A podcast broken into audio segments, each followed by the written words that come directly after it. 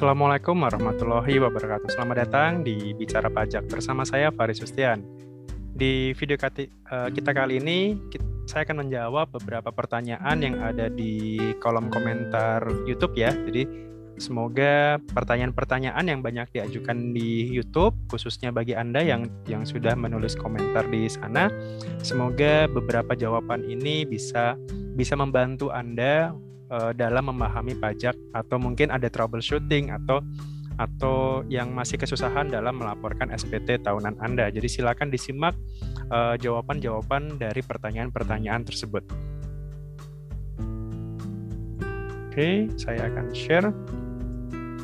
Oke, jadi di sini ada beberapa pertanyaan yang sudah masuk di YouTube saya. Mohon maaf kalau misalkan ada beberapa yang mungkin tidak bisa saya jawab sekarang atau mungkin oh sepertinya sudah ada jawabannya uh, yang sebelumnya gitu ya.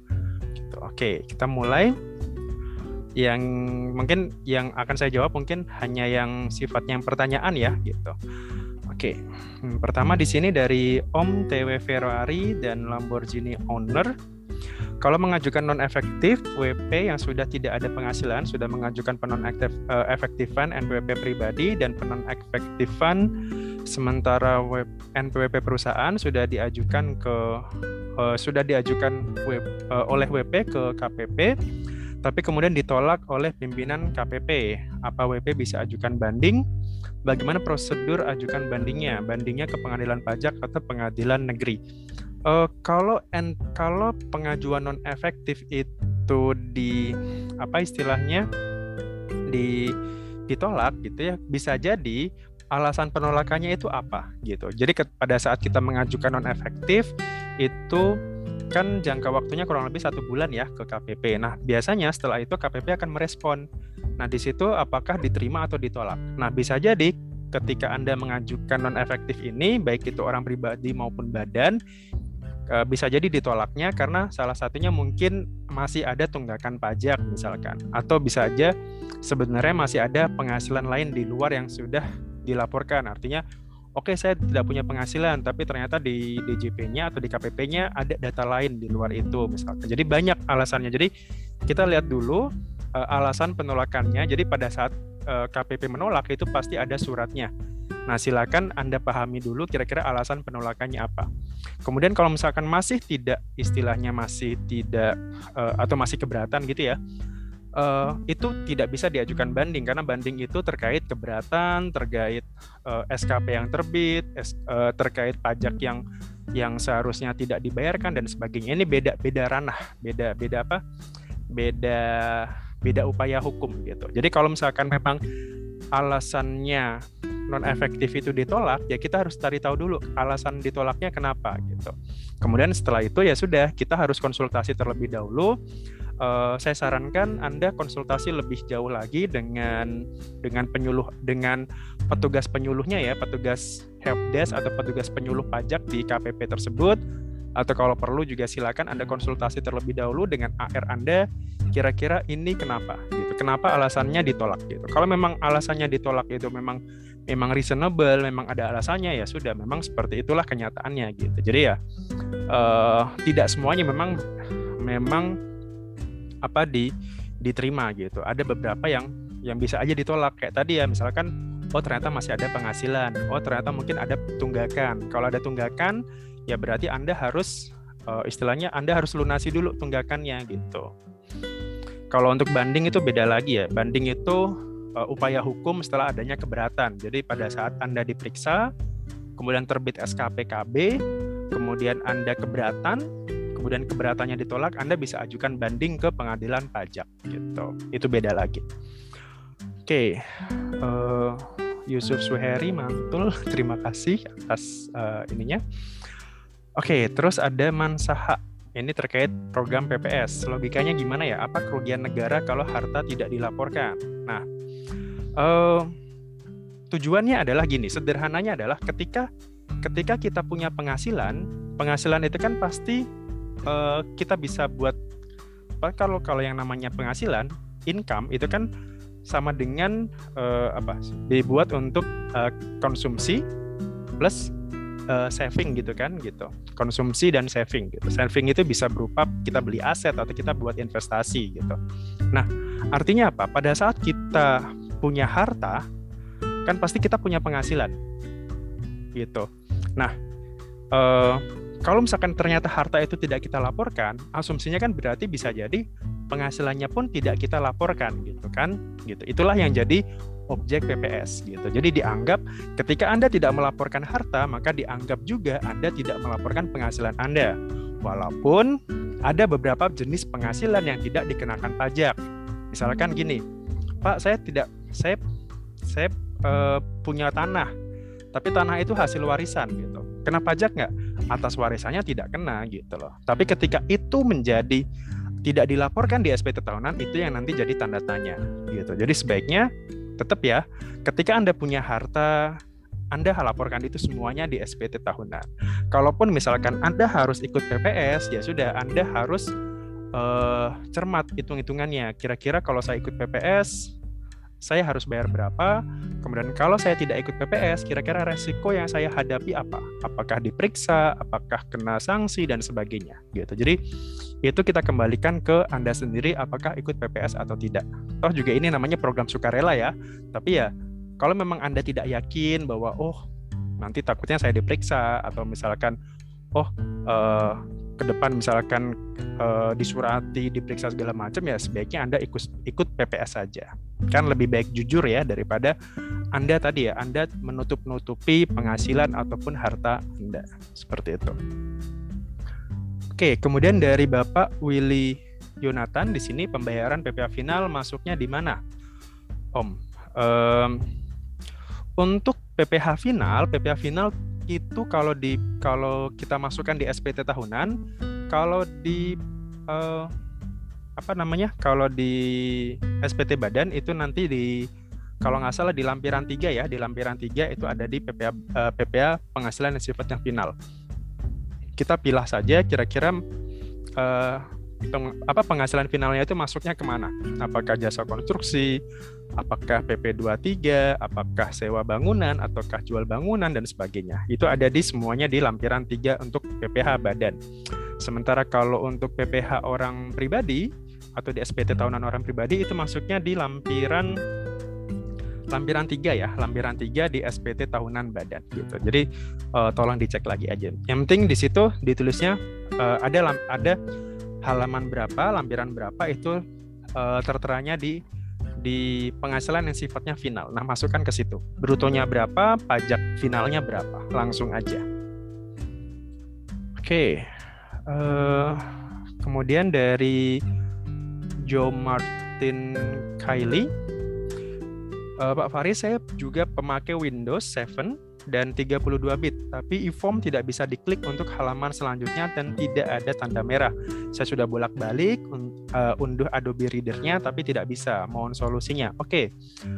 Bagi pengguna Windows 7, setahu saya Windows 7 itu sudah tidak di update lagi oleh Microsoft. Jadi artinya uh, mohon maaf. Jadi sebaiknya Anda upgrade dulu ke Windows 10 atau ke Windows 11 uh, baru setelah itu Anda download lagi Adobe Reader-nya. Karena kalau masih menggunakan Windows 7, support sistemnya, support update-nya, support aplikasinya itu sudah uh, tidak di, dilakukan lagi oleh Microsoft gitu. Jadi sebaiknya Anda uh, apa namanya?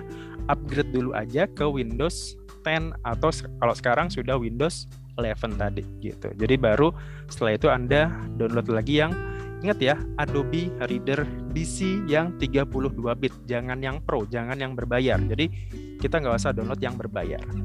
Kemudian, Pak, kalau untuk Mac gimana gitu? Uh, Mac nggak ada masalah gitu. Jadi untuk untuk pengguna MacBook, pengguna Mac, pengguna MacBook Pro, pengguna MacBook Air, baik itu yang prosesornya masih Intel ataupun yang M1 atau bahkan yang M1 Max gitu ya, uh, nggak masalah.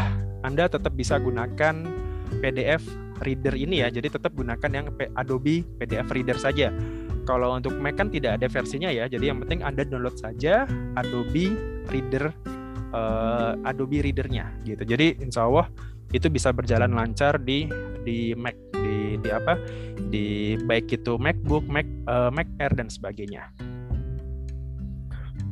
Oke, tadi kemudian dari Dewi Siswo, bagaimana kalau pemberi kerja tidak memotong pajak tapi karyawan mau bayar dan lapor pajak? Oke, tergantung dulu.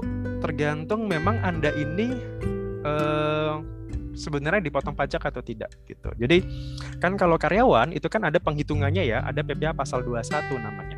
Nah, kalau misalkan penghasilan Anda memang masih di bawah PTKP atau ya sederhananya kalau misalkan gaji Anda, gaji Anda sebagai karyawan itu masih di bawah empat setengah juta atau mungkin bahkan lebih ya tergantung dari PTKP-nya. Tapi batasan minimal adalah kalau penghasilan Anda di bawah empat setengah juta maka memang Anda tidak perlu bayar pajak gitu. Anda tidak akan dipotong pajak gitu. Artinya memang sudah benar perusahaan ini tidak tidak memotong pajak. Gitu. Tapi kalau misalkan penghasilan Anda dari usaha, dari pekerjaan tadi di atas itu ya sudah berarti Anda bisa setor sendiri pajaknya. Anda bisa hitung sendiri sebagai uh, istilahnya ya Anda harus hitung sendiri ya gitu. Anda harus hitung sendiri uh, kalau sebagai karyawan berarti Anda pertimbangkan penghasilan netonya berapa, penghasilan dari gaji dikurangi dengan uh, pengurang-pengurang, kemudian ada PTKP dan sebagainya. Itu silakan Anda lihat di video saya bagaimana cara menghitung PPh pasal 21 untuk karyawan tetap. Nah, di situ silakan Anda hitung sendiri kira-kira berapa pajaknya. Baru Anda setor sendiri gitu. Tapi kalau misalkan tadi ya, kalau memang penghasilannya, gajinya itu di bawah empat setengah juta, maka memang Anda tidak perlu bayar pajak gitu. Kalau sebagai karyawan ya gitu. Oke, kemudian dari Nabil Syauki Firdaus, Bang, kalau uh, Bang kenapa kalau mau buka lampiran nggak bisa ya? Ada tulisan one or more of the items in this form have bla bla bla ini. Nah, sesuai dengan notifikasinya ya, berarti di sini ada satu atau dua kolom yang memang ha harus diisi secara benar. Biasanya ditandai dengan kolom itu berwarna merah. Jadi pastikan ketika kita mau lanjut ke ke lampiran berikutnya, kita klik selanjutnya, pastikan di kolom tersebut atau di lampiran tersebut semua kolom itu sudah terisi dengan benar. Jadi pastikan tidak ada lagi yang berwarna merah. Kalau masih ada yang berwarna merah, itu harus diisi. Sesuaikan dengan apa yang harus kita isi. Misalkan sebagian besar biasanya paling bawah itu kadang tanggalnya tidak kita isi gitu. Tanggal tidak kita isi atau kalau misalkan di atas itu ada nomor telepon yang harus kita isi, tulis aja 000 atau 08 atau eh, kode area juga bisa gitu. Bebas yang penting harus diisi ya gitu. Kemudian kalau misalkan ternyata kurang bayar berarti Anda harus setor dulu pajaknya baru Anda bisa laporkan gitu. Jadi karena basic untuk SPT adalah Anda harus setor dulu baru lapor. Nggak bisa dibalik. Lapor dulu baru store. Nggak bisa. Jadi anda harus setor dulu pajak kekurangannya baru nanti silakan anda laporkan pajaknya. Oke dari Septinatan mau tanya nih PT saya ada bayar pajak PPh 23 dan PPN 10%. Apakah di tahunan perlu bayar PPh lagi dari laba bruto? Kalau Anda sudah dipotong PPh pasal 23, artinya kan berarti PPh pasal 23 itu bukan kredit pajak. Kalau PPN kita singkirkan dulu ya karena itu beda beda jenis pajak. Kita fokusnya di PPh saja. Nah, berarti Anda harus hitung ulang nih. Anda harus hitung ulang berapa dari laba brutonya, kemudian kita koreksi fiskal, kemudian kita uh, ketemu nanti laba fiskalnya berapa. Dari laba fiskal itu silakan kalikan tarif PPh badan bisa 11%, bisa 22%, bisa juga pakai tarif pasal 31E yang ada fasilitas, non fasilitas dan sebagainya. Anda bisa pelajari itu di video saya yang bagaimana cara menghitung PPh badan. Nah, untuk pasal 23-nya itu silakan jadi kredit pajak, silakan sebagai pengurang. Jadi misalkan ketika kita sudah hitung ya laba brutonya berapa nih, ketemu laba bersih, ketemu pajaknya. Misalkan pajaknya katakanlah 10 juta, pajak tahunan badannya. Nah, ternyata kredit pajak pasal 23-nya itu misalkan ada 8 juta. Nah, berarti sisanya yang 2 juta ini Anda harus bayarkan terlebih dahulu. PPN, PPN itu beda lagi ya. PPN itu adalah uh, itu beda lagi, itu jenis masa, jenis pajak yang berbeda gitu. Oke, kemudian dari Bapak Fuad Ramlan, Pak mau nanya, kalau saya punya harta hibah dari orang tua dan istri juga punya harta hibah juga dari mertua, apakah yang dilaporkan cuma harta hibah yang saya peroleh saja? Dan jika digabung, apakah yang dilaporkan itu total nilai harta hibah saya dan istri dan istri di kolom hartanya dan status istri saya ibu rumah tangga? Kalau memang um, penghasilan Anda digabung, kemudian istri Anda juga tidak punya NPWP, artinya NPWP Anda cuma satu, ya sudah berarti dua-duanya cukup dilaporkan. Uh, harta Anda berapa, uh, keterangannya hibah, kemudian istri Anda uh, berapa hartanya, keterangannya hibah juga gitu. Jadi tetap ya uh, NPWP itu untuk satu keluarga gitu. Jadi kalau misalkan dua-duanya punya penghasilan atau misalkan salah satu istrinya tidak punya penghasilan, sementara dia punya dia punya harta, entah itu dari warisan atau hibah, tetap harus dilaporkan. Cukup lapor saja kok, nggak ada nggak ada. Kalau hibah itu hibah dari orang tua ya, itu nggak akan ada pajaknya gitu. Uh, kecuali kalau hibah itu terkait dengan usaha atau di luar dari orang tua tadi, maka itu uh, itu termasuk objek pajak. Kalau warisan itu tidak kena pajak juga, gitu. Jadi simple, laporkan, gitu.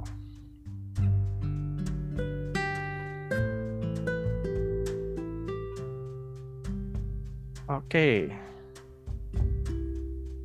dari Ellen, jika NTPN tidak diisi apakah bermasalah? Karena kalau uh, eh, FU, FU itu apa ya?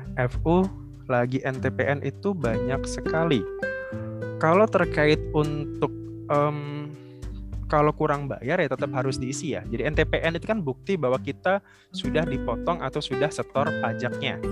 Nah, berarti tetap harus diisi ya gitu kalau kalau ternyata banyak itu kan ada menu impor impor apa impor impor pembayaran pajak nah silakan pakai fitur impor CSV tadi gitu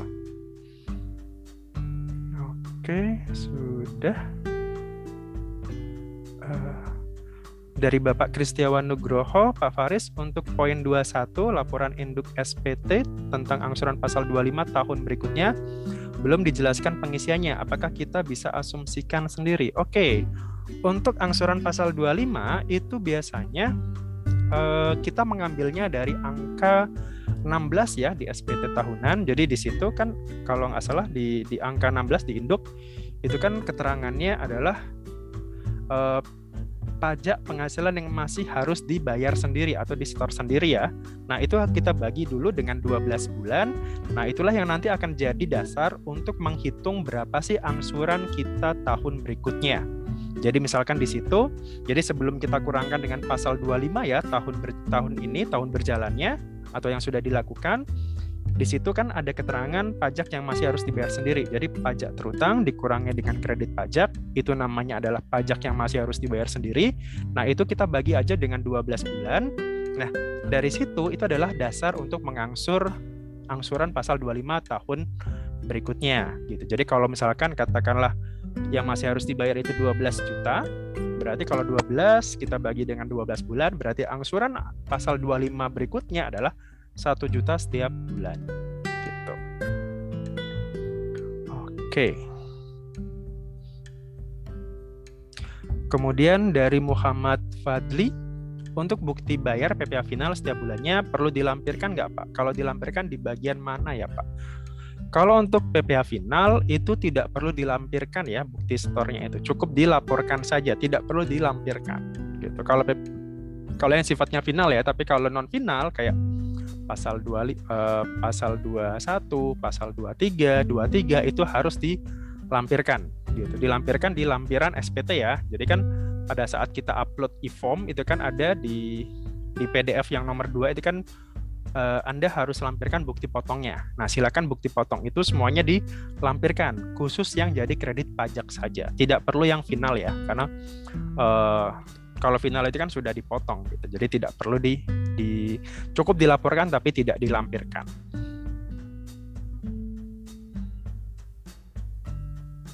Oke. Dari Ibu Aisyah Menginsi, Terima kasih Pak atas penjelasannya, sangat jelas dan sangat mudah dipahami. Terima kasih. Saya ingin bertanya apakah apps uh, Adobe pembuka formnya hanya bisa menggunakan Windows 10 dan bagaimana cara mendapatkan kode verifikasi untuk langkah submit terakhir.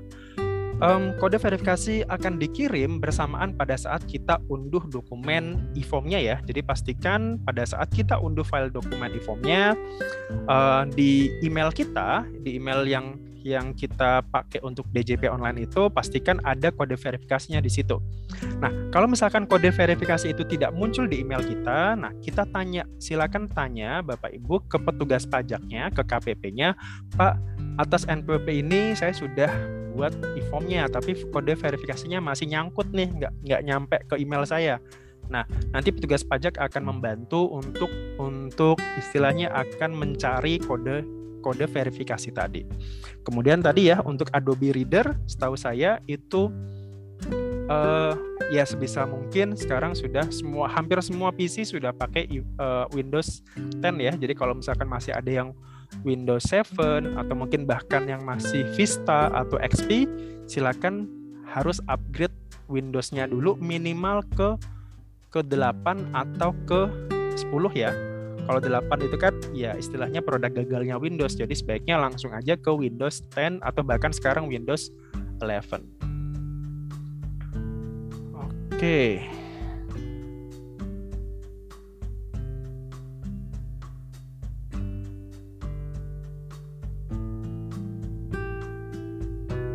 Nah, oke, okay, terakhir dulu ya. Kita akan buat beberapa part nanti. Pak tanya untuk yang kerja kurang dari setahun, laporan pajaknya bagaimana? Pakai form 1770S, di induk penghitungannya akan diotomatis disetahunkan. Ada notif lebih bayar, mohon solusinya. Nah, untuk karyawan yang bekerjanya kurang dari setahun, kan kita pasti punya bukti potong ya. Kita pasti punya bukti potong dari perusahaan. Nah, pastikan di situ pada saat kita terima bukti potong, statusnya apa? Lebih bayar ataukah kurang bayar? Kalau ternyata masih lebih bayar, berarti lebih bayar itu kenapa sih? Karena bisa jadi eh, pajak yang sudah dipotong itu ternyata lebih besar daripada yang seharusnya. Kenapa? Karena mungkin tadi nggak sampai full setahun. Anda mungkin resign di tengah jalan, kemudian ya sudah, berarti atas itu Anda akan lebih bayar. Nah, solusinya adalah Anda minta kelebihan bayar tadi ya. Jadi kelebihan bayar itu Anda minta ke perusahaan dulu gitu. Jadi jadi uh, lebih bayarnya itu Anda minta ke perusahaan gitu. Atau kalau misalkan ternyata ternyata anda tagihkan ke kantor pajak yaitu akan melalui penelitian pemeriksaan gitu ya. Jadi uh, jadi pertama kita harus minta bukti potongnya dulu. Bukti potongnya Anda harus minta uh, kalau memang disesuaikan saja, disesuaikan kira-kira uh, kalau biar tidak terjadi lebih bayar berarti kan harus di, di adjust lagi bukti potongnya. Di adjust lagi kira-kira ini loh yang seharusnya terutangnya berapa. Jadi di adjust dulu di bukti potongnya tadi baru setelah itu setelah uh, bukti potongnya nihil baru kita bawa ke SPT tahunan. Jadi biar sama-sama nihil nanti gitu. Oke okay. um,